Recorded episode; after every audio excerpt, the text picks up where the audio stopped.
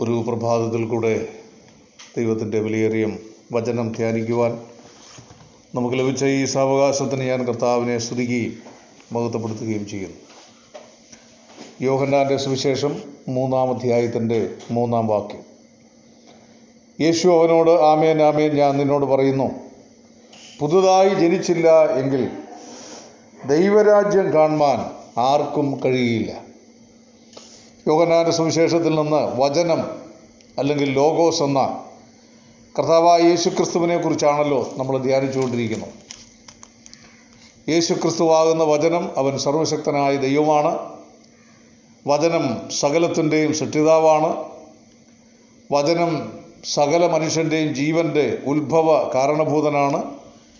വചനം ഇരുട്ടിൽ പ്രകാശിക്കുന്ന ഏത് മനുഷ്യനെയും പ്രകാശിപ്പിക്കുന്ന സത്യവെളിച്ചമാണ്. വചനമാകുന്ന ക്രിസ്തു ദൈവരാജ്യത്തിലേക്കുള്ള പ്രവേശനത്തിന്റെ ഏക മാർഗമാണ്. ഇവിടെ യോഹനാൻ സുവിശേഷം ഒന്നാം അധ്യായത്തിൽ നമ്മൾ കഴിഞ്ഞ ദിവസം ഓർത്തു ഈ യേശുവിനെ കൈക്കൊണ്ട് അവന്റെ നാമത്തിൽ വിശ്വസിക്കുന്ന ഏവർക്കും ദൈവമക്കളാകുവാൻ അവൻ അധികാരം കൊടുത്തു. അവർ രക്തത്തിൽ നിന്നല്ല ജഡത്തിന്റെ ഇഷ്ടത്താലല്ല പുരുഷന്റെ ഇഷ്ടത്താലല്ല ദൈവത്തിൽ നിന്നത്രേ ജനിച്ചത്. അപ്പോൾ ദൈവമക്കളെന്നുള്ള പദവി ലോകത്തിലുള്ള ജനങ്ങൾക്ക് ലഭിക്കുവാനുള്ള ഏക മാർഗമെന്ന് പറയുന്നത് യേശു ക്രിസ്തുവാണ് നിങ്ങൾ ബൈബിൾ പഠിച്ചാൽ ഈ ലോകത്തിലുള്ള എല്ലാ മനുഷ്യരും ദൈവത്തിന്റെ സൃഷ്ടിയാണ്. ആ സൃഷ്ടികളിൽപ്പെട്ട ഒരു മനുഷ്യനെ മാത്രമേ ദൈവത്തിന്റെ മകൻ എന്ന് ബൈബിൾ സംബോധന ചെയ്തിട്ടുള്ളൂ. ലൂക്കോസിന്റെ സുവിശേഷം നമ്മൾ പഠിക്കുമ്പോൾ യേശുക്രിസ്തുവിന്റെ വംശാവലി അവസാനിക്കുന്നത് ആദാമിലാണ്. മത്തായുടെ സുവിശേഷത്തിൽ ഒരു രാജകീയ സുവിശേഷം എന്ന നിലയിൽ രാജാവെന്ന കാഴ്ചപ്പാടിൽ അദ്ദേഹം അവതരിപ്പിക്കുന്നുകൊണ്ട് അബ്രഹാമിന്റെ സന്തതി എന്ന നിലയിലുള്ള ഒരു വംശാവലി പട്ടിക അവതരിപ്പിക്കുമ്പോൾ പൂർണ മനുഷ്യനായ ക്രിസ്തുവിനെ വെളിപ്പെടുത്തുമ്പോൾ യേശു ക്രിസ്തുവിന്റെ വംശാവലി ചെന്ന് അവസാനിക്കുന്നത് ആദാമില്ല അവിടെ നിങ്ങൾ ആ വംശാവലി പഠിച്ചാൽ മനസ്സിലാകുന്നത് ആദാം ദൈവത്തിന്റെ മകൻ. ഇപ്പോൾ ലോകത്തിൽ ഒരു മനുഷ്യനെ മാത്രമേ ഈ ബൈബിൾ ദൈവത്തിന്റെ മകൻ അന്ന് പ്രകൃതിയാൽ അല്ലെങ്കിൽ ലോകപ്രകാരം ദൈവത്തിന്റെ സൃഷ്ടിയായതുകൊണ്ട് രേഖപ്പെടുത്തിയിട്ടുണ്ട്. ഇനി ലോകത്തിലുള്ളവരെല്ലാം ആരാണ് എന്ന് ചോദിച്ചാൽ ഉത്തരം വളരെ വ്യക്തമാണ്. എല്ലാവരും ആദാമ്യ സന്തതികളാണ്. ആദാം ദൈവത്തിന്റെ മകനായതുകൊണ്ട് ആദാമ്യ സന്തതികളെല്ലാം ദൈവത്തിന്റെ മക്കളാകേണ്ടതല്ലേ എന്നുള്ള യുക്തിപരമായൊരു ചോദ്യം സ്വാഭാവികമായും നമുക്കുണ്ടാകും. എന്നാൽ അങ്ങനെ സംഭവിക്കേണ്ടതായിരുന്നു. അങ്ങനെ സംഭവിക്കാഞ്ഞതിന്റെ കാരണം ആദാം ദൈവത്തിൽ നിന്ന് അകന്ന് പാപം ചെയ്ത് ദൈവദേശം നഷ്ടപ്പെട്ട് ഏതിനിൽ നിന്ന് പുറത്താക്കപ്പെട്ടതോടുകൂടെ ആദാം ദൈവത്തിന്റെ മകനെന്നുള്ള പിന്തുടർച്ച അവകാശത്തിന് സാധ്യത ഉണ്ടായില്ല കാരണം പാപം ചെയ്തതിന് ശേഷമാണ് മനുഷ്യവർഗം ലോകത്തിൽ പെറ്റുവരുകാനിടയായത്. അതായത് ആദ്യത്തെ മനുഷ്യൻ ഈ ലോകത്തിൽ നമുക്കറിയാം ആദവന് മക്കൾ ഏതൻ തോട്ടത്തിന് പുറത്തു വെച്ചുണ്ടായ മക്കളാണ്. അതുകൊണ്ടാണ് കയ്യീനെക്കുറിച്ച് നമ്മൾ വായിക്കുന്നത് കയ്യീൻ ദുഷ്ടനിൽ നിന്ന് ഉള്ളവൻ. ഏതൻ തോട്ടത്തിൽ അകത്ത് വെച്ചായിരുന്നെങ്കിൽ തീർച്ചയായിട്ടും അവനെക്കുറിച്ചും പറയേണ്ടി വന്നത് അവൻ ദൈവത്തിൽ നിന്നുള്ളവനെന്നാണ്. എന്നാൽ ഏതന് പുറത്താക്കപ്പെട്ടതുകൊണ്ട് മനുഷ്യനും ദൈവവും തമ്മിലുള്ള ബന്ധം നഷ്ടപ്പെട്ടതുകൊണ്ട് കയ്യീന്റെ വംശം പറയുമ്പോൾ അവൻ ദുഷ്ടനിൽ നിന്നുള്ളവനാണ് എന്ന് കാണുവാൻ സാധിക്കും. അപ്പം അങ്ങനെ ലോകത്തിലുള്ള മനുഷ്യൻ ആദാമ്യ സന്തതികളായി അതിൽ യഹൂദന്മാരോട് കർത്താവ് പറഞ്ഞൊരു വാക്കുണ്ട് നിങ്ങൾ പിശാജ് എന്ന പിതാവിന്റെ മക്കളാണ്. ആദാമിയ സന്തതികൾക്ക് ആദാമിന്റെ സ്വഭാവമാണ് ഉണ്ടാകേണ്ടത്. ആദാമിന്റെ സ്വഭാവം ലോകപ്രകാരമുള്ള മനുഷ്യ സ്വഭാവമാണ്. അതിനകത്തുള്ള ഗുണവും ദോഷവും എല്ലാം ലോകത്തിലെ എല്ലാ മനുഷ്യനുമുണ്ട് അതിൽ അല്പം കൂടെ കടന്നു പറഞ്ഞാൽ പിശാജിന്റെ മക്കളായി മാറുന്ന ഒരു തലത്തിലേക്ക് മനുഷ്യൻ മാറുന്നു. ആദാമ്യ സന്തതി തന്നെ പാപത്തിന്റെ എല്ലാ അഴുക്കുകളിലൂടെ യാത്ര ചെയ്ത് പൈശാചികമായ സ്വഭാവത്തിന് കീഴ്പ്പെട്ട് ജീവിക്കുന്ന കുറേ ആളുകളും ലോകത്ത് ലോകത്തിലുള്ള എല്ലാവരും പിശാചിന്റെ മക്കളെന്ന് നമുക്ക് പറയാൻ സാധ്യമല്ല. ആദാമ്യ സന്തതിക്ക് ആദാമ്യ സ്വഭാവമാണെങ്കിൽ പിശാചിന്റെ സന്തതികൾക്ക് പിശാചിന്റെ സ്വഭാവമാണ്. ഈ ലോകത്തിൽ പിശാചിന്റെ സന്തതികൾ വർദ്ധിച്ചു വരുന്നു എന്നുള്ളതിന്റെ തെളിവുകളാണ് ലോകത്തിൽ കാണുന്ന ഏറ്റവും വലിയ ദുഷ്ടതകൾ എന്ന് നമുക്ക് കാണുവാൻ സാധിക്കും. എന്നാൽ ബൈബിൾ വെളിപ്പെടുത്തുന്ന ദൈവത്തിന്റെ ആ ബഹുത്തായ പദ്ധതിയിലേക്ക് മനുഷ്യനെ മടക്കിക്കൊണ്ടുവരുവാൻ ഒടുക്കത്തെ ആദാമായി ക്രിസ്തുവിനെ ലോകത്തിലേക്ക് അയക്കുകയും കർത്താവായ യേശു ക്രിസ്തുവിലൂടെ ദൈവം നടപ്പാക്കിയ വീണ്ടെടുപ്പിന്റെ പ്രത്യേകത എന്ന നിലയിൽ ഈ ക്രിസ്തുവിനെ രക്ഷിതാവും കർത്താവുമായി സ്വീകരിക്കുന്നവർക്ക് ദൈവമക്കളാകാൻ ദൈവം അധികാരം കൊടുത്തു എന്നാണ് നമ്മൾ സുവിശേഷത്തിൽ വായിക്കുന്നത്. ഇത് അപ്പോസ്തലനായ യോഹന്നാവിന്റെ പ്രസ്താവനയാണ്. നമ്മളിന്ന് രാവിലെ വായിച്ചത് യേശു ക്രിസ്തു നേരിട്ട് പറഞ്ഞ പ്രസ്താവനയാണ്. യോഹന്നാൻ പറഞ്ഞതും പത്രോസ് പറഞ്ഞതും പൗലോസ് പറഞ്ഞതും വിശ്വസിക്കാൻ ഇച്ചിരി ബുദ്ധിമുട്ടുണ്ടെങ്കിൽ വിശ്വസിക്കാൻ ഉണ്ടാകേണ്ട കാര്യമില്ല. എല്ലാം ദൈവത്തിന്റെ വചനമാണ് ദൈവശാസ്ത്രീയമാണ്. ദൈവത്തിന്റെ ആത്മാവിനാൽ നിയോഗം പ്രാപിച്ച് സംസാരിച്ചിട്ടുള്ള വചനമാണ്. ഇവിടെ നിക്കോദേമോസ് എന്ന് പറയുന്ന ഇസ്രയേലിന്റെ ഒരു ഉപദേഷ്ടാവ് എന്ന നിലയിൽ ന്യായപ്രമാണം കാണാതെ പഠിച്ച് യഹൂദനെ പഠിപ്പിക്കുന്ന ഒരു പണ്ഡിതൻ എന്ന നിലയിൽ അദ്ദേഹത്തോടുള്ള സംഭാഷണമാണ്. ആ സംഭാഷണത്തിൽ കർത്താവ് പറഞ്ഞ വാക്യമാണ് ഞാൻ പറഞ്ഞത്. യേശു അവനോട് ആമേൻ ആമേൻ ഞാൻ നിന്നോട് പറയുന്നു. പുതുതായി ജനിച്ചില്ല എങ്കിൽ ദൈവരാജ്യം കാണുവാൻ ആർക്കും കഴിയില്ല. ഇപ്പോൾ ഒരു വസ്തുത നിങ്ങൾ മനസ്സിലാക്കണം. മരണമെന്ന മൂന്നക്ഷരം വരെ നമുക്കിവിടെ ജീവിക്കാൻ പറ്റും. അത് എപ്പോഴും ഏത് സമയത്ത് എങ്ങനെ ആരുടെ രൂപത്തിൽ ഏത് രൂപത്തിൽ എത്തുമെന്ന് ഒരിക്കലും ആർക്കും നിശ്ചയിക്കാൻ സാധ്യമല്ല. അപ്പം മരണത്തിനപ്പുറത്തുള്ള വിശാലമായ രണ്ട് ലോകമാണ്. അതിലൊന്ന് ദൈവമില്ലാത്ത യാതനാസ്ഥലം ആ യാതനാസ്ഥലത്തിനപ്പുറത്ത് നിത്യനരകത്തിലേക്ക് പോകേണ്ടി വരും. രക്ഷിക്കപ്പെടാത്ത ആളുകൾ ദൈവമായിട്ട് ബന്ധമില്ലാത്ത ആളുകൾ മരിച്ചു കഴിയുമ്പോൾ അവരെ പ്രേതാത്മാക്കൾ വന്ന് കൂട്ടിക്കൊണ്ടു പോകുമെന്നാണ് വായിക്കുന്നത് അപ്പോൾ അവരെ ദൈവദൂതന്മാരല്ല പിന്നെ പ്രേതാത്മാക്കൾ വന്ന് കൂട്ടിക്കൊണ്ടു പോകും. മരണത്തിനപ്പുറത്ത് എത്ര ഭയാനകമായൊരവസ്ഥയാണ്. നമ്മുടെ ആത്മാവ് ശരീരത്തിൽ നിന്ന് വേർപെടുമ്പോൾ നമ്മുടെ ബുദ്ധിക്കോ അറിവിനോ ഒന്നും യാതൊരു വ്യത്യാസവും സംഭവിക്കുന്നില്ല. നമ്മുടെ ചിന്തകൾക്ക് യാതൊരു വ്യത്യാസം വരുന്നില്ല. അതിന്റെ ഏറ്റവും വലിയ തെളിവ് യാതനാസ്ഥലത്ത് കിടക്കുന്ന മനുഷ്യന്റെ അനുഭവം ഒന്ന് പഠിച്ചാൽ മനസ്സിലാകും അപ്പം ഒരു വ്യത്യാസവും വരുന്നില്ല. അപ്പം മനുഷ്യന്റെ ഈ ലോകത്തിൽ നിന്നുള്ള വേറെ ആട് ആത്മാവ് ഈ ശരീരം വിട്ട് ഒരു പക്ഷേ ഒരു ടെമ്പറൽ ബോഡിയിലേക്കായിരിക്കാം പ്രവേശിക്കുന്നത് നമുക്ക് അറിഞ്ഞുകൂടാ. പോലീസ് പറഞ്ഞു സ്വർഗീയ ശരീരങ്ങളും ഭൗമിക ശരീരങ്ങളും ഉണ്ട്. ആത്മാവിന്റെ വസ്ത്രം ഭഗവത്ഗീത പറയുന്നത് പോലെ നമ്മുടെ ഈ ശരീരം എന്ന് പറയുന്നത് ആത്മാവിന്റെ ഒരു വസ്ത്രം മാത്രമാണ്. ഇതൊരു ഒരു ഒരു ബോഡി എന്ന നിലയിൽ ഒരു വസ്ത്രം മാത്രമാണ്. ഈ വസ്ത്രം മാറുമ്പോൾ മറ്റൊരു വസ്ത്രത്തിലേക്കാണോ നമ്മൾ പ്രവേശിക്കുന്നത് നമുക്ക് അറിഞ്ഞുകൂടാ. അങ്ങനെ ഒരു സാഹചര്യത്തിലേക്ക് പ്രവേശിച്ച ആരും ഇതുവരെ പറഞ്ഞിട്ടില്ലാത്തതുകൊണ്ട് നമുക്ക് അറിഞ്ഞുകൂടാ. അപ്പോൾ എന്തായാലും ആത്മാവ് യാതനാസ്ഥലത്ത് ചെന്ന ധനവാനായ മനുഷ്യന്റെ ആത്മാവിനെ കുറിച്ച് വായിക്കുമ്പോൾ അവൻ അവിടെ കിടന്ന് പറയുന്നൊരു വാക്കുണ്ട്. ഞാൻ ഈ ജ്വാലയിൽ കിടന്ന് വേദന അനുഭവിക്കുന്നു. വേദന അനുഭവിക്കണമെങ്കിൽ എന്താ വേണം? വേദന അനുഭവിക്കണമെങ്കിൽ ശരീരം വേണം. പിന്നെ എന്താ പറഞ്ഞത് എനിക്ക് ദാഹിക്കുന്നു. അപ്പോൾ ഇതിനെല്ലാം ശരീരമുണ്ടെന്ന ടെമ്പറൽ ബോഡി ഉണ്ട് എന്നാണ് മനസ്സിലാക്കേണ്ടത്. അതുപോലെ അബ്രഹാമിന്റെ മടിയിലിരിക്കുന്ന ലാസറിനെ കുറിച്ച് വായിക്കുന്ന അബ്രഹാമിന്റെ മടിയിലിരിക്കുന്നു എന്നാണ് പറഞ്ഞത് പ്രതീക്ഷയിലിരിക്കുന്നു എന്നുള്ള വാക്കിന് എന്നാണ് ഞാൻ പറഞ്ഞത് അത് ആധികാരികമായി തെളിയിക്കുകയല്ല. ഒരുപക്ഷെ അത് അംഗീകരിക്കുന്നവരുണ്ടാവുകയില്ല. എന്തായാലും ആത്മാവ് എല്ലാ ബുദ്ധിയോടും വിവേകത്തോടും കൂടെ നമ്മുടെ ശരീരത്തിൽ നിന്ന് വേർപെടുന്ന ഒരു ഘട്ടത്തിൽ എങ്ങനെ നമ്മൾ ദൈവസന്നിധിയിലേക്ക് പോകും എന്ന് ചോദിച്ചാൽ എന്റെ പ്രിയപ്പെട്ടവരെ ദൈവമക്കളെ സ്വീകരിക്കുവാൻ ലൂക്കോസിന്റെ സുവിശേഷം പതിനാറാം അധ്യായത്തിൽ വായിക്കുന്നത് അവരുടെ മരണസമയത്ത് ദൈവദൂതന്മാർ അവരുടെ കിടക്കയ്ക്ക് അരിയിലുണ്ട് ലാസർ മരിച്ചു അവനെ ദൈവദൂതന്മാർ സ്വീകരിച്ചാണ് അബ്രഹാമിന്റെ മടിയിലേക്ക് കൊണ്ടുപോയത്. അപ്പം യാതനാസ്ഥലമാണെങ്കിലും പരദീസയാണെങ്കിലും ആർക്ക് തനിയെ അങ്ങോട്ട് പോകാൻ സാധ്യമല്ല കൊണ്ടുപോയേ പറ്റുള്ളൂ. അതുകൊണ്ട് യാതനാസ്ഥലത്തേക്ക് രക്ഷിക്കപ്പെടാത്തവരെ കൊണ്ടുപോകുന്നത് പ്രേതാത്മാക്കളാണ് അല്ലെങ്കിൽ മുമ്പേ മരിച്ചുപോയ പ്രേതാത്മാക്കളാണ്. അത് ഷിയാപ്രവാചന്റെ പുസ്തകത്തിൽ പഠിക്കാൻ സാധിക്കും.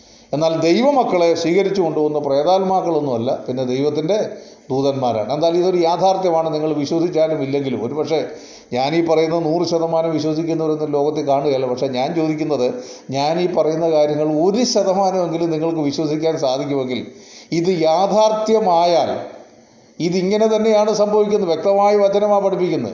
കർത്താവ് പറഞ്ഞ ആകാശവും ഭൂമിയും മാറിപ്പോയാലും ഈ തിരുവഴുത്തിലെ വള്ളി പുള്ളിക്ക് പോലും മാറ്റം വരികയില്ല. അപ്പോൾ മരണത്തിനപ്പുറത്ത് ഒരു അച്ഛനും ഇല്ല പാസ്റ്ററും അച്ഛനുമില്ല പാസ്റ്ററുമില്ല ഉപദേശിയുമില്ല ആരുമില്ലെന്ന് മനസ്സിലാക്കണം. ഒരു മതവുമില്ല ദൈവത്തിന് ഈ ലോകത്തിൽ ഒരു മതമില്ല ദൈവം ഒരു മതത്തിന്റെയും വക്താവല്ല. ദൈവം ഒരു മതത്തിന്റെ ആളല്ല. ദൈവം മനുഷ്യനെയാണ് സൃഷ്ടിച്ചത്. യേശുദാസ് പാടിയതുപോലെ മനുഷ്യനാണ് ഈ മതങ്ങളെയും ഒക്കെ ഉണ്ടാക്കിയത്. അതിന് ദൈവം ഉത്തരവാദിയല്ല. മനുഷ്യൻ മരണത്തിനപ്പുറത്ത് എന്റെ പ്രിയപ്പെട്ടവരെ നിങ്ങളീ കാണുന്ന യാതൊരു പ്രതിഭാസങ്ങളുമില്ല ദാവീദ് മരണത്തെക്കുറിച്ച് പറയുമ്പോൾ അദ്ദേഹം പറയുന്നൊരു വാക്കുണ്ട് ഞാൻ മരണനിഴലിന്റെ താഴ്വരയിലൂടെ നടന്നു പോയാലും ഒരനർത്ഥവും ഭയപ്പെടുകയില്ല. എനിക്ക് മരിക്കുമെന്ന് ബോധ്യമാകുന്ന ഒരവസ്ഥയ്ക്കാണ് മരണനിഴലിന്റെ താഴ്വര എന്ന് പറയുന്നത്. എനിക്ക് തന്നെ ബോധ്യപ്പെടുകയാണ് ചില മാരകമായ രോഗങ്ങൾ ബാധിച്ചോ?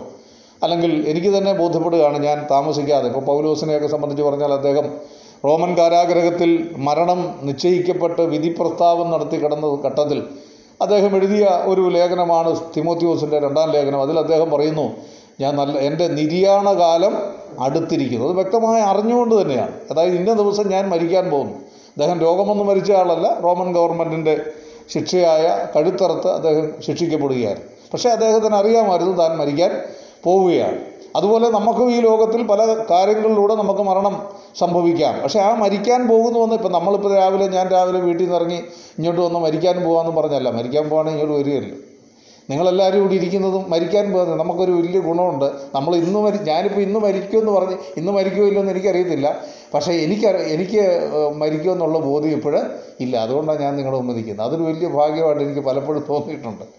പക്ഷേ പക്ഷേ മരിക്കുമെന്ന് ബോധ്യമായിട്ട് നമ്മൾ കിടക്കുന്ന ഒരവസ്ഥയ്ക്കാണ് മരണനിഴലിന്റെ താഴ്വര എന്ന് പറയുന്നത്. അവിടെ ദാവീദ് പറയുക മരണനിഴലിന്റെ താഴ്വരയിലൂടെ കടന്നു പോയാലും ഞാൻ ഒരനർത്ഥവും ഭയപ്പെടുകയില്ല. കാരണം എന്താ? നീ എന്നോട് കൂടെ ഇരിക്കുന്നു. അതാണ് ദൈവവൈതലിന്റെ കാര്യം. അതുകൊണ്ട് ഈ വിഷയം വ്യക്തമായി മനസ്സിലാക്കണം.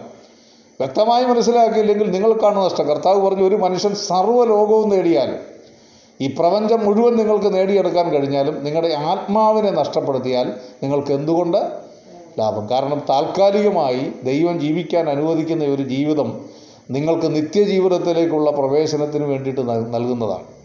ഈ താൽക്കാലിക ജീവിതം കൊണ്ട് നിത്യജീവിതത്തിലേക്ക് പ്രവേശിക്കാൻ നിങ്ങൾക്ക് കഴിയുന്നില്ലെങ്കിൽ നിങ്ങളുടെ ജീവിതത്തിൽ നിങ്ങൾ എന്തെല്ലാം നേടിയാലും ഈ ലോകം മുഴുവൻ നിങ്ങൾക്ക് ഏറ്റവും ലോകത്തിലെ ഏറ്റവും വലിയ ധനാഢ്യനാണ് എന്ന് നിങ്ങൾ പറഞ്ഞാലും എന്റെ പ്രിയപ്പെട്ടവരെ യാതൊരു പ്രയോജനവും നിങ്ങളെക്കൊണ്ട് ഇല്ല. അതുകൊണ്ട് ഈ ലോകത്തിൽ നല്ലൊരു പറ്റം ആളുകൾ നിരാശരും ദുഃഖിതരുമായി നരകത്തിൽ ജീവിക്കേണ്ട ഒരു യാഥാർത്ഥ്യമാണ്. ഇവിടെ കർത്താവ് പറയുക നിക്കോദേമസിനോട് പറയുകയാണ് നീ പുതുതായി ജനിച്ചില്ല എങ്കിൽ ആർക്കും ദൈവരാജ്യത്തിൽ കാണുവാൻ കഴിയില്ല. ഇവിടെ ചില ചോദ്യങ്ങൾ നമ്മൾ ഈ ദിവസങ്ങളിൽ ഈ ആശയത്തോട് ചോദിച്ച് പഠിക്കാൻ പോവുകയാണ്. അതിലൊന്ന് എന്തിനു വേണ്ടിയാണ് പുതുതായി ജനിക്കുന്നത്? കർത്താവ് പറഞ്ഞ വാക്ക് അതിന്റെ താഴത്തെ വാക്യത്തിൽ വായിക്കുന്നുണ്ടത് ജഡത്താൽ ജനിച്ചത് ജഡമാകുന്നു. ജഡത്താൽ ജനിച്ചത് ജഡമാകുന്നു. എന്ന് പറഞ്ഞാൽ ആദാമ്യ സന്തതികളെല്ലാം ആദാമ്യ സന്തതികളാണ്. ആദാമ്യ സ്വഭാവമുള്ളവരാണ്. ആദാമ്യ സ്വഭാവമുള്ളവർക്ക് ഒരിക്കലും ആരുടെ സ്വഭാവമില്ല? ദൈവത്തിന്റെ സ്വഭാവമില്ല. ആദാം പാപിയായതുകൊണ്ട് ആദാമ്യ സന്തതികളും പാപികളായതുകൊണ്ട് ആ പാപ സ്വഭാവമുള്ളവർക്ക് ഒരിക്കലും എവിടെ പ്രവേശിക്കാൻ സാധ്യമല്ല. ദൈവരാജ്യത്തിൽ പ്രവേശിക്കാൻ സാധ്യമല്ല. അതുകൊണ്ടാണ് കർത്താവ് പറഞ്ഞത് ജഡത്താൽ ജനിച്ചത് ജഡമാകും. അതിനുശേഷം കർത്താവ് പറഞ്ഞ വാക്ക് ഒരുപക്ഷെ സാധാരണഗതിയിൽ പെട്ടെന്ന് വായിച്ചാൽ മനസ്സിലാക്കാൻ ബുദ്ധിമുട്ടുള്ള കാര്യം. ഏഴാം വാക്യം വായിക്കുമ്പോൾ നിങ്ങൾ പുതുതായി ജനിക്കണമെന്ന് ഞാൻ നിങ്ങളോട് പറയാൽ ആശ്ചര്യപ്പെടരുത്. കാറ്റ് ഇഷ്ടമുള്ളിടത്ത് തോന്നുന്നു എങ്കിലും അതിന്റെ ശബ്ദം നീ കേൾക്കുന്നു. എങ്കിലും അത് എവിടെ നിന്ന് വരുന്നുവെന്നും എവിടേക്ക് പോകുന്നു എന്നും അറിയുന്നില്ല. ആത്മാവിനാൽ ജനിച്ചവനല്ല. ഇപ്പോൾ പുതുതായി ജനിക്കുക എന്ന് പറഞ്ഞാൽ എന്താ? ആത്മാവിനാൽ ജനിക്കുകയാണ്. അപ്പോൾ ആത്മാവിനാൽ ജനിക്കുന്ന ഒരു മനുഷ്യന്റെ പ്രത്യേകത എന്താ? ആദാമ്യ സന്തതിയായി ജനിച്ച് ജീവിക്കുന്ന ഒരു മനുഷ്യന്റെ പ്രത്യേകത എന്താ? ആദാമ്യ സ്വഭാവത്തോടുകൂടെ അവൻ ഈ ലോകത്ത് ജീവിക്കുന്നു. എന്നാൽ ആത്മാവിനാൽ ജനിക്കുന്ന ഒരു വ്യക്തിയുടെ പ്രത്യേകത എങ്ങനെയാണ്? ആത്മ സ്വഭാവമുള്ളവനായിട്ട് അവൻ മാറുകയാണ്. അതായത് പറയുന്നത് കാറ്റ് ഇഷ്ടമുള്ളിടത്ത് ഊതുന്നു. ശ്രദ്ധിക്കണം ആ വാക്ക് വളരെ അർത്ഥവത്തായ ഒരു വാക്കാണ്.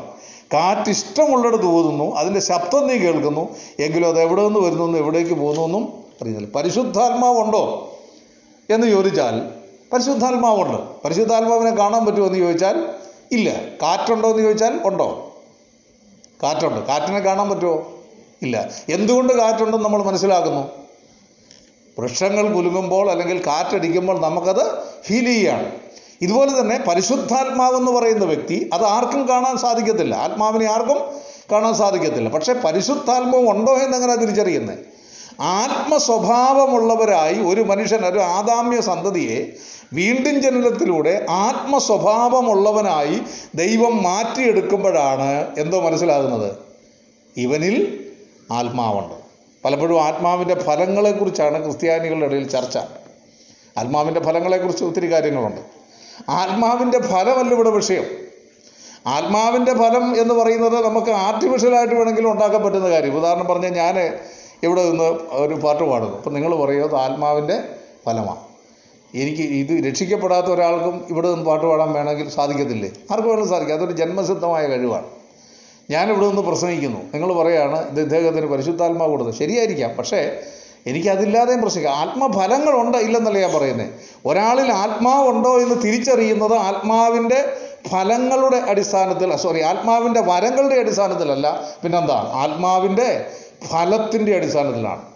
നിങ്ങൾ വേദപുസ്തകം പഠിച്ചാൽ ആത്മാവിന്റെ ഫലങ്ങൾ എന്ന് വേദപുസ്തകം പഠിപ്പിക്കുന്നില്ല. ഞാനത് പറഞ്ഞതിലൊരു തെറ്റാണ്. ആത്മാവിന്റെ ഫലം. നിങ്ങൾ ഗലാത്തിലേനും വായിച്ചാൽ ആത്മാവിന്റെ ഫലം. ഒരു ഫലത്തിനകത്ത് എത്ര കൂട്ടം കാര്യങ്ങളുണ്ട്? ഒൻപത് കൂട്ടം കാര്യങ്ങളുണ്ട്. അപ്പോൾ ശ്രദ്ധിക്കണം. ആത്മാവിന്റെ ഫലങ്ങളെന്ന് പറഞ്ഞിരുന്നെങ്കിൽ നമ്മൾ ചുറ്റിപ്പോയിന്. കാരണം ഫലം മാത്രമേ ഉള്ളൂ. ഒരു കാര്യം മാത്രമേ നമുക്ക് പൂർത്തീകരിക്കാൻ പറ്റുന്നുള്ളെങ്കിലും അതും നമുക്ക് സാധിക്കും. എന്താണ് ഈ ആത്മാവിന്റെ ഫലം? എന്തെല്ലാം കാര്യങ്ങളുണ്ട്? സ്നേഹം സന്തോഷം സമാധാനം ദീർഘക്ഷമ ഇന്ദ്രിയജയം പരോപകാരം വിശ്വസ്തത അങ്ങനെ ഒൻപത് കൂട്ടം. അപ്പം നിങ്ങൾ ശ്രദ്ധിച്ച് ആത്മ ഇപ്പം ഈ ഈ ഒൻപത് കൂട്ടം കാര്യങ്ങളൊന്ന് വീട്ടിൽ പോയി ഒന്ന് അനലൈസ് ചെയ്ത് നമ്മുടെ ജീവിതത്തിലേക്കൊന്ന് നോക്കിയാൽ നമ്മുടെ ജീവിതത്തിൽ ഈ സംഭവങ്ങൾ പലപ്പോഴും നമുക്ക് പുലർത്തുവാനായിട്ട് സാധിക്കുന്നില്ല. സ്നേഹം. നമുക്കെല്ലാവരോടും സ്നേഹമുണ്ടോ? ഇല്ല. അപ്പം ആത്മാവിന്റെ ഫലമാണ് സ്നേഹം. എല്ലാവരെയും സ്നേഹിക്കാനാണ് വചനം പറയുന്നത്. അപ്പോൾ അത് നമ്മളത് ട്രൈ ആണ്. ട്രൈ ദ ബെസ്റ്റ് ആത്മാവിന്റെ ഫലത്തിന്റെ ആ പൂർത്തീകരണത്തിലേക്ക് എത്തുക. പക്ഷേ ആത്മാവിന്റെ ഫലമാകുന്ന സ്നേഹം നമ്മിലുള്ളത് കൊണ്ടാണ് നമുക്ക് മറ്റുള്ളവരെ സ്നേഹിക്കാൻ ശ്രമിക്കാനെങ്കിലും സാധിക്കുന്നത്. അതുപോലെ തന്നെ സന്തോഷം. അത് ആത്മാവ് തരുന്നൊരു ആത്മാവിന്റെ ഫലമാണ്. എപ്പോഴും നമുക്ക് സന്തോഷിക്കാൻ സാധിക്കത്തില്ല. പക്ഷേ ആത്മാവിന്റെ ഫലമുള്ളത് കൊണ്ടാണ് നമുക്ക് സന്തോഷിക്കാനായിട്ട് കുറച്ചെങ്കിലും സാധിക്കുന്നത്. പിന്നെ സമാധാനം. അങ്ങനെയുള്ള ആ ഫലം. അപ്പോൾ ആത്മഫലം നമ്മളിൽ ഉണ്ട് എന്നുള്ളതാണ് ആത്മാവ് ഉണ്ട് എന്നുള്ളതിന്റെ തെളിവെന്ന് പറയുന്നത്. അപ്പം അങ്ങനെ വീണ്ടും ജനനത്തിലൂടെ ദുഷ്ടനായ മനുഷ്യനെ പിശാചിന് കീഴ്പ്പെട്ട് ജീവിക്കുന്ന മനുഷ്യനെ പ്രകൃതി ദൈവത്തിന്റെ വചനത്തിന് വിരുദ്ധമായി ജീവിക്കുന്ന മനുഷ്യനെ ഒരു ദൈവ പൈതലാക്കി മാറ്റിയെടുക്കുന്ന പ്രക്രിയയാണ് എന്ത്? വീണ്ടും ജനനം അല്ലെങ്കിൽ പുതുതായി ജനിക്കുക. അതുകൊണ്ട് എന്തുകൊണ്ടാണ് പുതുതായി ജനിക്കേണ്ടതെന്ന് ചോദിച്ചാൽ കർത്താവ് ഉത്തരം പറഞ്ഞു ജഡത്താൽ ജനിച്ചത് ജഡമാണ്. ഒരു ജഡത്തിലും നമ്മുടെ ഈ ജഡത്തിൽ ഒരു നന്മയും വസിക്കുന്നില്ല ഒന്ന് കുറിന്ത പതിനഞ്ചാം അധ്യായം കുറച്ചുകൂടെ വ്യക്തമായിട്ട് പറഞ്ഞു. മാംസരക്തങ്ങൾക്ക് ഒരിക്കലും ദൈവരാജ്യത്തെ അവകാശമാക്കാൻ സാധിക്കത്തില്ല. അപ്പം നമ്മുടെ ഈ ശരീരത്തിന് രൂപാന്തരം വരണം നമ്മുടെ മനസ്സിന് രൂപാന്തരം വരണം നമ്മുടെ സ്വഭാവത്തിന് രൂപാന്തരം വരണം അങ്ങനെ ഒരു ന്യൂ ക്രിയേഷൻ നമ്മളിൽ സംഭവിക്കാത്തിടത്തോളം കാലം നമുക്കൊരിക്കലും ദൈവരാജ്യത്തിൽ പ്രവേശിക്കാൻ സാധ്യമല്ല ആ ന്യൂ ക്രിയേഷൻ. അതുകൊണ്ടാണ് ഇതിന്റെ ആവശ്യകത. രണ്ടാമത് എങ്ങനെയാണ് വീണ്ടും ജനിക്കുന്നത്? ഇവിടെ നിക്കോദേമോസ് ഒരു ചോദ്യം ചോദിച്ചു. നമ്മളാണേലും ആ ചോദ്യം ചോദിച്ചതിന് എന്തായാലും അദ്ദേഹം ചോദിച്ചതുകൊണ്ട് നമുക്ക് ചോദിക്കേണ്ടെന്ന് മാത്രമേ ഉള്ളൂ. എന്താണ് നിക്കോദേമോസ് ചോദിച്ചത്? ഞാൻ വൃദ്ധനായ ശേഷം അമ്മയുടെ ഉദരത്തിൽ കിടന്ന് വീണ്ടും എനിക്ക് ജനിക്കാൻ സാധിക്കുമോ? യേശു എന്താ പറഞ്ഞത്? നിങ്ങൾ ദൈവരാജ്യത്തിൽ കിടക്കണമെങ്കിൽ എന്താ വേണം? പുതുതായി ജനിക്കണം. അപ്പോൾ ഇദ്ദേഹം ചിന്തിച്ചത് എന്തുവാ? അദ്ദേഹം നമ്മൾ ചിന്തിക്കുന്ന പോലെ തന്നെ ചിന്തിച്ചുള്ളൂ. അപ്പോൾ നമ്മൾ ജനിക്കുക എന്ന് പറഞ്ഞാൽ എന്താ മനസ്സിലാക്കുക? അത് തന്നെയാണ് നിക്കോദേമോസ് ചോദിച്ചത്. അദ്ദേഹം അറിവില്ലാത്ത ആളായതുകൊണ്ടല്ല മനുഷ്യന്റെ മനസ്സിൽ അത്രയും മനസ്സിലാക്കാൻ സാധിക്കത്തുള്ളൂ. അവൻ ചോദിച്ചു ഒരു കുഞ്ഞായിരിക്കുന്ന അല്ലെങ്കിൽ ഒരു കിലോ ഒന്നര കിലോ ഭാരമുള്ള ഒരു കുഞ്ഞിനെ പ്രസവിക്കാൻ ഒരു അമ്മ അനുഭവിക്കുന്ന ബുദ്ധിമുട്ട് എന്തുവാണെന്നുള്ളത് സ്വാഭാവികമായിട്ടറിയാം. അപ്പോൾ അദ്ദേഹം ചോദിക്കുകയാണ് വൃദ്ധനായ ശേഷം ഞാൻ എങ്ങനെയാണ്? ചിന്തിക്കാൻ പറ്റുന്ന കാര്യമാണോ? ഒരു ഒരു അമ്പത് അറുപത് എഴുപത് കിലോ ഉള്ള മനുഷ്യൻ ഒരു അമ്മയുടെ ഗർഭപാത്രത്തിൽ ജനിക്കുക എന്ന് പറഞ്ഞാൽ നടക്കുന്ന കാര്യമല്ല. അപ്പോൾ എങ്ങനെ? ആ ചോദ്യം ചോദിക്കുകയാണ്. അപ്പോൾ കർത്താവ് പറഞ്ഞു അത് സ്വാഭാവികമായിട്ട് എന്നാൽ അങ്ങനെ ഒരു ചോദ്യം ചോദിച്ചേടാ നിന്നെ പോലെ മണ്ടൻ ഈ ലോകത്തിൽ ആരുമില്ലല്ലോ. നീ എന്തൊരു വിവരം കേട്ടത് ഇങ്ങനെ വല്ലതും കർത്താവ് പറഞ്ഞോ? നമ്മളോട് ഇപ്പോൾ അങ്ങനെ ഒരാൾ ഒരു ചോദ്യം ചോദിച്ചാൽ നമ്മൾ ഉടനെ എന്താണ് ചിന്തിക്കുക? ഇയാൾ എന്തൊരു വിവരക്കെട്ട ആളാ അല്ലയോ? പക്ഷേ കർത്താവ് ഒരിക്കലും അത് അങ്ങനെ അദ്ദേഹത്തോട് പറഞ്ഞില്ല. അതൊരു സ്വാഭാവികമാണ്. അതുകൊണ്ടാണ് കർത്താവ് പറഞ്ഞത് നിങ്ങൾ വീണ്ടും ജനിക്കണമെന്ന് ഞാൻ പറയാൻ നിങ്ങൾ എന്ത് ആശ്ചര്യപ്പെടരുത്. മനുഷ്യന് ഒരുപക്ഷെ മാനുഷിക ബുദ്ധിക്ക് മനസ്സിലാക്കാൻ പറ്റുന്ന കാര്യങ്ങളല്ല. എന്നിട്ട് കർത്താവ് അവിടെ പറയുകയാണ് വീണ്ടും ജനിക്കുക എന്ന് പറഞ്ഞാൽ എന്താ? വീണ്ടും ജനിക്കുക എന്ന് പറഞ്ഞാൽ ദൈവത്തിൽ ജനിക്കുകയാണ്. എന്നാൽ അതെങ്ങനെയാണ് വീണ്ടും ജനിക്കേണ്ടത്? വെള്ളത്താലും പിന്നെ ആത്മാവിനാലും വീണ്ടും ജനിക്കണം. വെള്ളത്താലും ആത്മാവിനാലും വീണ്ടും ജനിക്കണം. അവിടെ വെള്ളത്താൽ വീണ്ടും ജനിക്കുക എന്ന് പറഞ്ഞാൽ ഞാൻ കഴിഞ്ഞ ദിവസം ഓർപ്പിച്ചതുപോലെ പല ക്രിസ്തീയ സഭകളും പഠിപ്പിക്കുന്നത് പോലെ ചിലർ മാമോദീസായാൽ വീണ്ടും ജന്മം എന്ന് പറയുന്നു. ചിലർ മുഴുകൽ സ്നാനത്താൽ വീണ്ടും ജന്മം എന്ന് പറയുന്നു. ഇതൊന്നും വേദപുസ്തകം പഠിപ്പിക്കുന്ന വിഷയങ്ങളല്ല. ബാപ്റ്റിസം എന്ന് പറയുന്നത് ഒരിക്കലും വീണ്ടും ജനിക്കാനോ സ്വർഗത്തിൽ പോകാനോ ആണെന്ന് ബൈബിൾ പഠിപ്പിക്കുന്നത് അതൊരു അനുസരണമാണ് ഒബീഡിയൻസ് എന്നോട് കർത്താവിന്റെ സുവിശേഷം കേട്ട ഒരാൾ അനുസരിക്കുന്ന ഒരു പ്രക്രിയ മാത്രമാണ്. ഇപ്പം വീണ്ടും ജനനം വെള്ളത്താൽ എന്ന് പറഞ്ഞാൽ പത്രോസിന്റെ ഒന്നാം ലേഖനം ഒന്നാം അധ്യായത്തിന്റെ ഒടുവിലത്തെ വാക്യങ്ങളിലേക്ക് വരുമ്പോൾ അവിടെ നമ്മൾ വായിക്കുന്നത് കെടുന്ന ബീജത്താലല്ല കെടാത്തതിനാൽ ജീവനുള്ളതും നിലനിൽക്കുന്നതുമായ ദൈവവചനത്താൽ തന്നെ നിങ്ങൾ വീണ്ടും ജനിച്ചിരിക്കുന്നു. ഇത് യുക്തിപരമായിട്ട് എങ്ങനെയാണ് മനസ്സിലാക്കാൻ പറ്റുന്നത്? നിങ്ങൾ ശ്രദ്ധിക്കണം. ഒരു കുഞ്ഞിനെ ഒരു മാമോദീസ തൊട്ടിയിൽ പിന്നെ മാമോദീസ മുക്കിയത് കൊണ്ടോ ഇനി ഒരു മുതിർന്നയാളെ കൊണ്ടുവന്ന് ഒരു ആറ്റിലോ തോട്ടിലോ അല്ലെങ്കിൽ എവിടെങ്കിലും ടാങ്കിലോ കൊണ്ടോ മാമോദീസ മുക്കിയത് കൊണ്ടോ ആ മനുഷ്യന്റെ സ്വഭാവത്തിന് എന്തെങ്കിലും വ്യത്യാസം വരുമോ? ഒരു വ്യത്യാസവും വരുന്നില്ല. എന്താ കാരണം? അദ്ദേഹം സാധാരണ ഒരു പ്രക്രിയ ചെയ്യുന്ന പോലെ അങ്ങ് ചെയ്തു എന്ന് മാത്രം വെള്ളത്തിനകത്ത് മുങ്ങി പൊങ്ങി അതിനപ്പുറത്തൊന്നും സംഭവിക്കുന്നില്ല. യാതൊരു നിലയിലുള്ള കാര്യങ്ങൾ സംഭവിക്കുന്നില്ല. മനസ്സിലായോ? പിന്നെ മനുഷ്യൻ എവിടെയാണ് രൂപാന്തരം വരുന്നത്? മനുഷ്യന് രൂപാന്തരം വരുന്നത് എങ്ങനെയാ? മനുഷ്യന് രൂപാന്തരം വരുന്നത് ദൈവത്തിന്റെ വചനത്താലാണ്. അതുകൊണ്ടാണ് പറഞ്ഞത് നിങ്ങൾ കെടുന്ന ബീജത്താലല്ല പിന്നെ കെടാത്തതിനാൽ ജീവനുള്ളതും നിലനിൽക്കുന്നതുമായ ദൈവവചനത്താൽ വീണ്ടും ജനിക്കും അപ്പോൾ വീണ്ടും ജനിക്കുന്ന മാമോദീസായാനായിരുന്നെങ്കിൽ പത്രോസ് ഒറ്റ വാക്ക് പറഞ്ഞാൽ മതിയായിരുന്നു. അതായത് ആദ്യത്തെ പെന്തക്കോസ് നാട്ടിലെ ആദ്യത്തെ പ്രസംഗത്തിനകത്ത് പുള്ളി ഒറ്റ വാക്ക് പറഞ്ഞാൽ മതി. നിങ്ങളെല്ലാവരും പിന്നെ ഇവിടെ സ്നാനപ്പെട്ട് കഴിഞ്ഞാൽ ഉടനെ നിങ്ങളെല്ലാവരും ആരാവും? ദൈവമക്കളാവും. അദ്ദേഹം അങ്ങനെയല്ല പറഞ്ഞത്. അദ്ദേഹം ഒരു മണിക്കൂറിലധികം ഒന്നോ ഒന്നരോ രണ്ടോ മണിക്കൂർ എടുത്ത് കാണും. അദ്ദേഹത്തിന്റെ പ്രസംഗം ദീർഘമായ പ്രസംഗമാണ്. യേശു ക്രിസ്തുവിലൂടെ ദൈവം ഒരുക്കിയ രക്ഷാമാർഗത്തെക്കുറിച്ച് അവർ കേട്ടു അവർക്ക് മാനസാന്തരമുണ്ടായി. അവരുടെ ഹൃദയത്തിൽ എന്തോ ചെയ്യുന്ന വായിക്കുന്ന ഹൃദയത്തിൽ കുത്തുകൊണ്ടു. എങ്ങനെയാണ് ഹൃദയത്തിൽ കുത്തുകൊണ്ടത്? പത്രോസ് പ്രസംഗിച്ച വചനം അവരുടെ തലച്ചോറിലല്ല പിന്നെ എവിടേക്ക് ഇറങ്ങി വന്നു?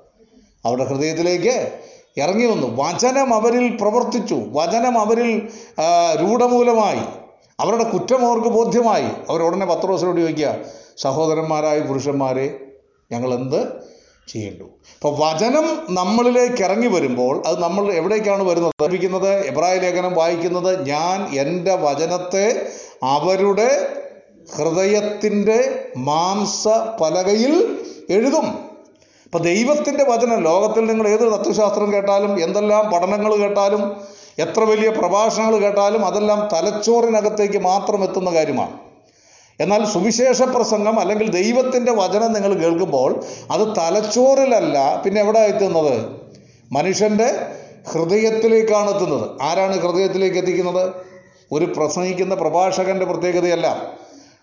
ആ അദ്ദേഹത്തിന് ആകെപ്പാടെ ഒരു കമ്മ്യൂണിക്കേഷൻ ചെയ്യാനേ പറ്റുള്ളൂ. പിന്നെന്താണ്? അവിടെയാണ് പറയുന്നത് വെള്ളത്തിനാലും പിന്നെ ആത്മാവിനാലും. അപ്പോൾ ഹൃദയത്തിന്റെ പലകയിൽ ഹൃദയത്തിന്റെ മാംസപ്പലകയിൽ വചനം എഴുതാൻ ഏതെങ്കിലും ഉപദേശിമാരെ കൊണ്ട് സാധിക്കുമോ ഏതെങ്കിലും ഡോക്ടർമാരെ കൊണ്ട് സാധിക്കുമോ ലോകത്തിൽ ഒരാളെ കൊണ്ട് സാധിക്കില്ല പിന്നെ ആരെ കൊണ്ട് സാധിക്കും?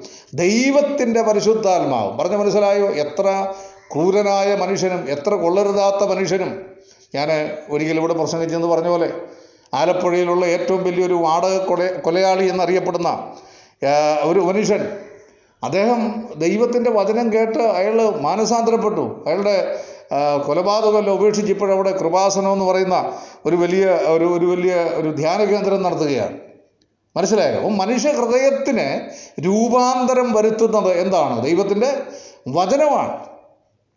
ഡോക്ടർ ചെരുപ്പ് കുത്തിയായ ഡി എൽ മൂടി എന്ന് പറയുന്ന മനുഷ്യൻ ഒരിക്കൽ ഒരു വഴിയെ നടന്നു പോയപ്പോൾ ഒരു സുവിശേഷ പ്രസംഗമാണ് അദ്ദേഹം കേട്ടു അദ്ദേഹത്തിന്റെ ഹൃദയത്തിന് രൂപാന്തരമുണ്ടായി. അദ്ദേഹം ലോകപ്രശസ്തനായ മനുഷ്യനായി. സ്പർജൻ ഇവരൊക്കെ ദൈവവചനം കേട്ട് മാനസാന്തരപ്പെട്ടവരാണ്. അപ്പോൾ വചനം നമ്മുടെ ഉള്ളിലേക്ക് ഇറങ്ങി വരണം. പല ആളുകൾക്ക് ക്രിസ്ത്യാനികളായ നല്ലൊരു പറ്റം ആളുകൾക്കും ഈ വിശ്വാസികളെന്ന് പറയുന്നവർക്ക് തന്നെ വചനം തലയിൽ വരെ എത്തുന്നുള്ളൂ. തലച്ചോറിൽ നിന്ന് ആ വചനം ഹൃദയത്തിലേക്ക് എത്തുകയില്ല. എന്തുകൊണ്ടാണ് ഹൃദയത്തിലേക്ക് വചനം ദൈവം എത്തിക്കാത്തത്? വെളിപ്പാട് പുസ്തകം നിങ്ങൾ പഠിച്ചാൽ അവിടെ വ്യക്തമായി പറയുന്നു. എന്താ? ആത്മാവ് സഭകളോട് പറയുന്നത് ചെവിയുള്ളവൻ കേൾക്കട്ടെ. ആരുടെ ഉള്ളിലെ ദൈവം വചനം എത്തിക്കത്തുള്ളേ? എല്ലാവരും കേൾക്കും. ഞാനിപ്പം നിങ്ങളോട് നാല് പേരോട് പ്രസംഗിച്ചാലും നാലായിരം പേരോട് പ്രസംഗിച്ചാലും നാൽപ്പതിനായിരം പേരോട് പ്രസംഗിച്ചാലും ധാരാളം ആളുകൾ കേൾക്കുന്നുണ്ട്. ഈ കേൾക്കുന്നവരുടെ എല്ലാം ഉള്ളിലേക്ക് വചനം എത്തത്തില്ല. തലച്ചോറിൽ മനസ്സിലാക്കിയെന്ന് വരാൻ ചിലയിടത്തൊക്കെ പ്രസംഗിക്കാൻ പോയി കഴിഞ്ഞാൽ ഒരു നൂറ് ചോദ്യങ്ങളുമായിട്ട് ആളുകൾ വരും. അപ്പം തല അപ്പം നമുക്ക് ഒരു കാര്യം മനസ്സിലായി. എന്താ മനസ്സിലായി? പറഞ്ഞത് മുഴുവൻ എവിടെ എത്തിയിട്ടുണ്ട്? തലച്ചോറിൽ എത്തിയിട്ടുണ്ട്. എന്നാൽ ഹൃദയത്തിലെത്തിയെന്ന് എങ്ങനെ തിരിച്ചറിയുന്നത്? ഹൃദയത്തിലെത്തിയത് വചനം അവരുടെ ഹൃദയത്തിൽ പരിശുദ്ധാത്മാവ് എത്തിച്ചാൽ പല ആളുകളും കരഞ്ഞുകൊണ്ട് നമ്മുടെ അടുക്കിലേക്ക് കടന്നു വരും. അവരുടെ ജീവിതത്തിലെ പാപങ്ങൾ ഏറ്റുപറഞ്ഞ് ഉപേക്ഷിച്ച് ഒരു പുനഃജീവനം നയിക്കുവാൻ കുടുംബജീവിതത്തിന്റെ തകർച്ചയാണെങ്കിലും സാമൂഹ്യ ജീവിതത്തിന്റെ തകർച്ചയാണെങ്കിലും ജീവിതത്തിൽ എന്തെല്ലാം പ്രശ്നങ്ങളാണോ സംഭവിച്ചത് അതെല്ലാം ആ പരിഹരിച്ചൊരു ഒരു മാനസാന്തരത്തിന് അനുഭവം. സക്കായി യേശുവിനെ കാണണമെന്ന് ആഗ്രഹിച്ചുകൊണ്ട് കാട്ടത്തിയുടെ മുകളിൽ കയറി. പക്ഷേ കർത്താവ് അവനെ കാണേണ്ടതുപോലെ കണ്ടപ്പോൾ അവന്റെ ഉള്ളിലേക്ക് വചനം ഇറങ്ങി വന്നപ്പോൾ അവൻ കാട്ടത്തിൽ നിന്ന് എന്തോ ചെയ്തു? തന്നെ ഇറങ്ങി വന്നു. എന്നിട്ട് എന്തോ ചെയ്തു? അവൻ മാനസാന്തരത്തിന് യോഗ്യമായ ഫലം കാഴ്ച അപ്പോൾ ഹൃദയത്തിലേക്ക് വചനം എത്തിച്ച് തലച്ചോറിലെത്തുന്ന വചനമല്ല ഹൃദയത്തിലേക്ക് എത്തിച്ച് മനുഷ്യന് രൂപാന്തരപ്പെടുത്തുന്ന ഒരു പ്രക്രിയയാണ് വീണ്ടും ജനം അതുകൊണ്ടാണ് പറഞ്ഞത് വെള്ളത്താലും ആത്മാവിൽ. അതുകൊണ്ടാണ് കർത്താവ് പറഞ്ഞത് ലോകത്തെമ്പാടും പോയി സകല സൃഷ്ടികളോട് സുവിശേഷം പ്രസംഗിക്കണം. ഇന്ന് പല ആളുകൾക്കും ഒരു തെറ്റിദ്ധാരണ ഈ കാര്യത്തിലുണ്ട്. എന്താണ് വചനം വചനത്തിലൂടെയാണ് വീണ്ടും ജനിക്കുക എന്ന് പറഞ്ഞാൽ അല്ലെ ആത്മാവിലൂടെയാണ് വീണ്ടും ജനിക്കുക എന്ന് പറഞ്ഞാൽ ചില ആളുകൾ മനസ്സിലാക്കുന്നത് വേദപുസ്തകം ഉൽപ്പത്തി മുതൽ വെളിപ്പാട് പുസ്തകം വരെ വായിക്കുകയാണെങ്കിൽ എന്തോ സംഭവിക്കും? വീണ്ടും ജനനം സംഭവിക്കുമെന്നാണ് അങ്ങനെ സംഭവിക്കത്തില്ല. അങ്ങനെ സംഭവിക്കത്തില്ല. രണ്ടാമത് ഒരു തെറ്റിദ്ധാരണ. കർത്താവ് പറഞ്ഞു നിങ്ങൾ ലോകത്തെപ്പാടും പോയി സകല സൃഷ്ടികളോട് സുവിശേഷം പ്രസംഗിക്കണം. അപ്പോൾ ആളുകൾ മനസ്സിലാക്കിയിരിക്കുന്ന സുവിശേഷം എന്താ? മത്തായി മർക്കോസ് ലൂക്കോസ് യോഹന്നാൻ. ഈ നാല് സുവിശേഷം വായിച്ചാൽ രക്ഷിക്കപ്പെടുന്നു. ഇതെല്ലാം ക്രിസ്ത്യാനികളുടെ പഠിപ്പിക്കില്ല ഞാൻ പറയും. യഥാർത്ഥത്തിൽ എന്താണ് സുവിശേഷം എന്ന് പറഞ്ഞാൽ വേദപുസ്തകം ആയിരക്കണക്കിന് വിഷയങ്ങളുടെ ഒരു വലിയ പുസ്തകമാണ്. ആയിരക്കണക്കിന് വിഷയങ്ങളുണ്ട് ഇതിനകത്ത്. അതിനകത്തെ ഒരു വിഷയം മാത്രമാണ് എന്ത്? സുവിശേഷം എന്ന് പറയും. എന്താണ് സുവിശേഷം? പൗലോസ് പറഞ്ഞു ദാവീദിന്റെ സന്തതിയായി ജനിച്ച് മരിച്ച് അടക്കപ്പെട്ട് ഉയർത്തെഴുന്നേറ്റ് ജീവിക്കുന്ന ക്രിസ്തുവിനെ ഓർത്തുകൊള്ളുക അതാകുന്നു ഞങ്ങളുടെ വേദപുസ്തകത്തിലെ വൺ ഓഫ് ദ സബ്ജക്റ്റാണ് ആ സുവിശേഷം നാം പ്രസംഗിക്കണമെന്നാണ് കർത്താവ് പറഞ്ഞത്. അതാണ് ഞങ്ങൾ ചെയ്യുന്നത്. എന്താണ് ആ സുവിശേഷം? രണ്ടായിരം വർഷങ്ങൾക്ക് മുമ്പ് ദൈവത്തിന്റെ പുത്രനായ യേശു ക്രിസ്തു ഈ ലോകത്തിൽ വന്നു. മനുഷ്യവർഗത്തിന്റെ പാപത്തിന്റെ പരിഹാരത്തിന് വേണ്ടി കാൽവരിയിലെ ക്രൂശിൽ അവൻ മരിച്ചു. യേശു ക്രിസ്തുവിന്റെ മരണത്തിലൂടെ ലോകത്തിലെ സകല മനുഷ്യന്റെയും പാപത്തിന്റെ പരിഹാരം ദൈവം വരുത്തി. ആ പാപപരിഹാരം എനിക്ക് വേണ്ടിയാണ് ദൈവം ചെയ്തത്. എനിക്ക് വേണ്ടിയാണ് ദൈവം തന്റെ പുത്രനെ ക്രൂശിൽ തകർത്ത് കളഞ്ഞത് എന്ന് ഒരു മനുഷ്യന് സ്വയം ബോധ്യപ്പെട്ടവൻ കർത്താവിന്റെ അടുക്കിലേക്ക് വന്ന് കർത്താവെ ഞാനൊരു പാപിയാണ്. എന്റെ പാപങ്ങൾ എന്നോട് ക്ഷമിക്കണം. എനിക്ക് വേണ്ടിയാണ് അങ്ങയുടെ പുത്രൻ ക്രൂശിൽ മരിച്ചതെന്ന് ഞാൻ വിശ്വസിക്കുന്നു എന്ന് സ്വയം ഏറ്റുപറഞ്ഞുകൊണ്ട് യേശുവിന്റെ കർത്തൃത്വം ഏറ്റെടുക്കണം. അതാണ് റോമാലേഖനം പത്തിന്റെ ഒമ്പതിൽ വായിക്കുന്നത് യേശുവിനെ കർത്താവെന്ന് വായുകൊണ്ട് ഏറ്റുപറയി. പിന്നെ ദൈവം അവനെ മരിച്ചവെന്ന് ഉയർപ്പിച്ചു എന്ന് ഹൃദയം കൊണ്ട് വിശ്വസിക്കുകയും ചെയ്താൽ നീ രക്ഷിക്കപ്പെടും. അല്ലാതെ രോഗസൗഖ്യം വന്നതുകൊണ്ടോ സാമ്പത്തിക അനുഗ്രഹം ഉണ്ടായതുകൊണ്ടോ ഒന്നും ആരും രക്ഷിക്കപ്പെടത്തില്ല. അതുകൊണ്ട് രക്ഷയുടെ സുവിശേഷം എന്ന് പറയുന്നത് ക്രിസ്തുവിലൂടെ ദൈവം ഒരുക്കിയ ഈ മഹത്തായ രക്ഷാപദ്ധതിയാണ്. അതാണ് പോലോസ് പറഞ്ഞ് ഞങ്ങൾ ക്രൂശിക്കപ്പെട്ടവനായ ക്രിസ്തുവിനെ എന്തോ ചെയ്യുന്നു? പ്രസംഗിക്കുന്നു ഞങ്ങൾ അത്ഭുത പ്രവർത്തകനായ ക്രിസ്തുവിനെ അല്ല പ്രസംഗിക്കുന്നത് ഞങ്ങൾ മനുഷ്യർക്കെല്ലാം സാമ്പത്തികം കൊടുക്കുന്ന ക്രിസ്തുവിനെ അല്ല പ്രസംഗിക്കുന്നത് ഞങ്ങളോ ക്രൂശിക്കപ്പെട്ട ക്രിസ്തു. എന്താണ് അതിന്റെ പ്രത്യേകത? ഞങ്ങളുടെ ദൈവം ഈ ലോകത്തിൽ ചെയ്ത ഏറ്റവും വലിയ പ്രഖ്യാപനം. ലോകത്തിലെ എല്ലാവർക്കും ദൈവം നന്മകൾ കൊടുക്കുന്നുണ്ട്. ഇവിടെ ബന്ധുക്കോസുകാർക്കും ബ്രദർകാർക്കും ക്രിസ്ത്യാനികൾക്കും മാത്രമാണോ ദൈവം നന്മ കൊടുക്കുന്നത്? അതൊക്കെ ശുദ്ധ അബദ്ധമല്ലേ? നമുക്ക് മാത്രമാണോ ദൈവം ലോകം? ഈ പ്രപഞ്ചത്തിലുള്ള സകല മനുഷ്യനും ദൈവം സൗഖ്യം കൊടുക്കുന്നു. ഈ പ്രപഞ്ചത്തിലുള്ള ജീവജാലങ്ങളെ പോറ്റി പുലർത്തുന്ന ആരാ? കടലിൽ കിടക്കുന്ന ലിവ്യാദാൻ ഒരു ദിവസം എത്ര ടൺ ഭക്ഷണം വേണമെന്ന് നിങ്ങൾക്കറിയാവോ? വചനം എന്താ പറയുന്നത്? പിന്നെ ശാസ്ത്രം പറയുന്നത് ഒരു ടൺ ഭക്ഷണം വേണം. ആരാ കൊടുക്കുന്നത്? നമ്മുടെ മുഖ്യമന്ത്രിയാ? അല്ലല്ലോ. അപ്പോൾ ഇതെല്ലാം ദൈവം കൊടുക്കുക. അപ്പോൾ ദൈവം ഈ പ്രപഞ്ചത്തിലുള്ള എല്ലാവരും ഒരുപോലെ സ്നേഹിക്കുന്നത് എല്ലാവരെയും സംരക്ഷിക്കുന്നത് അത് ഹിന്ദുവാണോ ക്രിസ്ത്യാനിയാണോ മുസൽമാനാണോ? ഇതൊന്നും അറിയാതെ എല്ലാവർക്കും ഒരുപോലെയാണോ നന്മകൾ കൊടുക്കുന്നത്. എന്നാൽ ദൈവം ഒരു വ്യക്തിക്ക് കൊടുക്കുന്ന ഏറ്റവും വലിയ നന്മ ഭൗതികമൊന്നുമല്ല. രോഗസൗഖ്യമല്ല പിന്നെന്താണ്? ക്രിസ്തുവിനെയാണ്. ആ ക്രിസ്തുവിനെ ഹൃദയത്തിലേക്ക് ഏറ്റെടുക്കാൻ പറ്റുന്നവരാണ് വീണ്ടും ജനിക്കുക ഭൗതികമായ എന്ത് നന്മ കിട്ടിയാലും അതല്ല എന്റെ മരണം വരെയല്ലേ ഉള്ളൂ. എനിക്ക് ദൈവം ഒരു കോടി രൂപ തന്നാലും ഈ ലോകത്തിലെ മുഴുവൻ സ്ഥലവും കൂടെ എന്റെ പേരിൽ എഴുതി തന്നാലും എന്റെ മരണം കൊണ്ട് അത് തീരുകയല്ലേ? ഞാൻ അവസാനിപ്പിക്കുക. എന്റെ പ്രിയപ്പെട്ടവരെ എന്നാൽ ഒരിക്കലും അവസാനിക്കാത്തത് കർത്താവ് പറഞ്ഞു ഞാൻ അവയ്ക്ക് നിത്യജീവൻ കൊടുക്കുന്നു. അതുകൊണ്ട് രണ്ട് കാര്യമേ ഞാനൊന്ന് പറഞ്ഞുള്ളൂ. ഒന്ന് വീണ്ടും ജനിക്കേണ്ട ആവശ്യകത എന്താണ്? രണ്ട് വീണ്ടും ജനനം എങ്ങനെയാണ്? ഈ സുവിശേഷം കേട്ട് ദൈവോധനം കേട്ട് ദൈവത്തിന്റെ പരിശുദ്ധാത്മാവിനാൽ ആരെങ്കിലും പറഞ്ഞതുകൊണ്ടല്ല നിങ്ങൾക്ക് തന്നെ ഇത് സത്യമാണെന്ന് ബോധ്യപ്പെട്ട് യേശുവിനെ ഹൃദയത്തിൽ രക്ഷിതാവും കർത്താവുമായി സ്വയം മനസ്സോടുകൂടെ അല്ലെങ്കിൽ ആരെങ്കിലും വിളിച്ചു പറയാണ് ആരൊക്കെ ഉണ്ട് ഇവിടെ കൈവക്കാൻ? ആരൊക്കെ ഉണ്ട്? യേശുവിനെ ഏറ്റു പറയാൻ നെവർ ഞാൻ ആരോടും ചോദിക്കാറില്ല. കാരണം പത്രോസ് സുവിശേഷം പ്രസംഗിച്ചുള്ളൂ. അദ്ദേഹം ആരെയും കൈ പൊക്കിച്ചുമില്ല നിങ്ങൾ ആരെങ്കിലും ഏറ്റുപറയാൻ താല്പര്യമുണ്ടോ എന്ന് ചോദിച്ചില്ല. വചനം അവരുടെ ഹൃദയത്തിൽ എത്തിച്ചപ്പോൾ അവർ പത്രോസിനോട് ചോദിക്കുകയാണ് ഞങ്ങൾ എന്ത് ചെയ്യണം? സ്വർഗത്തിൽ പോകണോ നരകത്തിൽ നിന്ന് രക്ഷപ്പെടണോ? ദൈവം ഒരുക്കിയ രക്ഷാമാർഗം എന്താണെന്ന് തിരിച്ചറിയണോ? അത് ഒരാൾ സ്വയം തീരുമാനിക്കണം. സ്വയം തീരുമാനിക്കും ദൈവം പറയാം നിന്റെ മുമ്പിൽ ഞാൻ ജീവന്റെയും നാശത്തിന്റെയും വഴി വച്ചിരിക്കുന്നു. ഏത് വേണേലും എന്തോ ചെയ്യാം. തിരഞ്ഞെടുക്കാം. രാവിലെ നമുക്ക് പ്രാർത്ഥനയ്ക്കായി നമ്മുടെ കണ്ണുകൾ അടയ്ക്കാം. ഇത്ര ഈ പ്രപഞ്ചത്തിന്റെ അപ്പുറത്ത് ദൈവം ഒരുക്കുന്ന പുതിയ ആകാശത്തിലും പുതിയ ഭൂമിയിലും പുതിയ എരുസലേം എന്ന വിശുദ്ധ നഗരത്തിലും കണ്ണുനീരില്ലാത്ത ദുഃഖമില്ലാത്ത രോഗമില്ലാത്ത ദൈവം യഥാർത്ഥമായി വിഭാവന ചെയ്ത ദൈവരാജ്യത്തിലേക്ക് എല്ലാവരും പ്രവേശിക്കണമെന്നാണ് ദൈവത്തിന്റെ ആഗ്രഹം. എന്നാൽ പാപം ചെയ്ത് ദൈവദേശം നഷ്ടപ്പെട്ട മനുഷ്യന് സാധിക്കാതെ വന്നതുകൊണ്ട് ക്രിസ്തുവിലൂടെ ഒരുക്കിയ ഈ രക്ഷാപദ്ധതി ഹൃദയം കൊണ്ട് വിശ്വസിച്ച് വായി കൊണ്ടേറ്റു പറഞ്ഞ് യേശുവിനെ കർത്താവെന്ന് വായി ഏറ്റുപറഞ്ഞ് പറഞ്ഞ് അവനെ ഹൃദയത്തിൽ രക്ഷിതാവും കർത്താവുമായി സ്വീകരിക്കുന്ന ഏതൊരു വ്യക്തിയും ദൈവമക്കളായി തീരാൻ കഴിയും. ഇന്നുവരെ അങ്ങനെ സാധിക്കാത്തവർക്ക് അതിനിടയാക്കട്ടെ എന്ന് പ്രാർത്ഥിക്കുന്നു. നമുക്ക് തലകളെ ഉണക്കി പ്രാർത്ഥിക്കാം. സ്വർഗസ്വനായ ഞങ്ങളുടെ പിതാവേ ഒരു പ്രഭാതം കൂടെ ഞങ്ങൾക്ക് തിരുമുഖത്തേക്ക് നോക്കുവാൻ അങ്ങേ സ്തുതിക്കുവാൻ മുഖത്തപ്പെടുത്തുവാൻ ആരാധിക്കുവാൻ ദൈവോധനം ധ്യാനിക്കുവാൻ പ്രാർത്ഥനയോടുകൂടെ ഒരു ജീവിതം ഞങ്ങൾക്ക് ആരംഭിക്കുവാൻ ഇടയായി തീർന്ന ദൈവകൃപയ്ക്കാട് സ്തോത്രം. വളരെ പ്രശ്നങ്ങൾ പ്രയാസങ്ങൾ ദുരിതങ്ങൾ രോഗങ്ങളൊക്കെ നിറഞ്ഞ ലോകത്ത് ഞങ്ങൾ ജീവിക്കുമ്പോൾ ഈ പ്രതിസന്ധികളുടെ നടുവിൽ കാറ്റും കോളും തിരമാലയും എല്ലാം ആഞ്ഞടിക്കുന്ന ഈ പ്രപഞ്ചത്തിൽ കർത്താവെ നീ ഞങ്ങളോടുകൂടെ വസിക്കുകയും ഞങ്ങളെ സഹായിക്കുകയും ചെയ്യുന്ന ദൈവമായിരിക്കാൻ സ്തോത്രം. ഈ കാലം അങ്ങയുടെ കരങ്ങളിൽ ഈ സ്ഥാപനത്തെ പ്രാർത്ഥിച്ച് സമർപ്പിക്കുന്നു. ഇവിടെ പ്രവർത്തിക്കുന്ന ഡോക്ടർമാരെ നഴ്സുമാരെ ഓർക്കുന്നു. അതുപോലെ മറ്റ് ജോലികൾ ചെയ്യുന്ന പ്രിയപ്പെട്ടവർക്ക് വേണ്ടി പ്രാർത്ഥിക്കുന്നു. വാർഡുകളിലായി ചികിത്സയിലായിരിക്കുന്ന രോഗികൾക്ക് വേണ്ടി പ്രത്യേകമായിട്ട് പ്രാർത്ഥിക്കുന്നു. കർത്താവ് അവരുടെ ശാരീരികമായ പ്രയാസങ്ങളൊക്കെ കർത്താവ് അറിയുന്നുകൊണ്ട് സ്തോത്രം. അത്ഭുതങ്ങൾ ചെയ്യാൻ കഴിയുന്ന ദൈവം അവരുടെ ശരീരത്തെ ബാധിച്ചിരിക്കുന്ന എല്ലാ രോഗങ്ങളിൽ നിന്നും പൂർണമായ വിടുതലും ആശ്വാസവും നൽകണം. പ്രായമുള്ള ഞങ്ങളുടെ അപ്പച്ചന്മാർക്ക് വേണ്ടി അമ്മച്ചിമാർക്ക് വേണ്ടി പ്രാർത്ഥിക്കുന്നു. എല്ലാ സമാധാനത്തോടും സ്വസ്ഥതയോടും കൂടി പകൽക്കാലം ചെയ്യാൻ ഇടയാക്കണം. അവരെ ശുശ്രൂഷിക്കുന്നവരെ സഹായിക്കണം. കർത്താവെ ഞങ്ങളുടെ പ്രിയപ്പെട്ടവരെല്ലാം ഓർക്കുന്നു. ഈ പകൽക്കാലം എല്ലാവരെയും സഹായിക്കണം.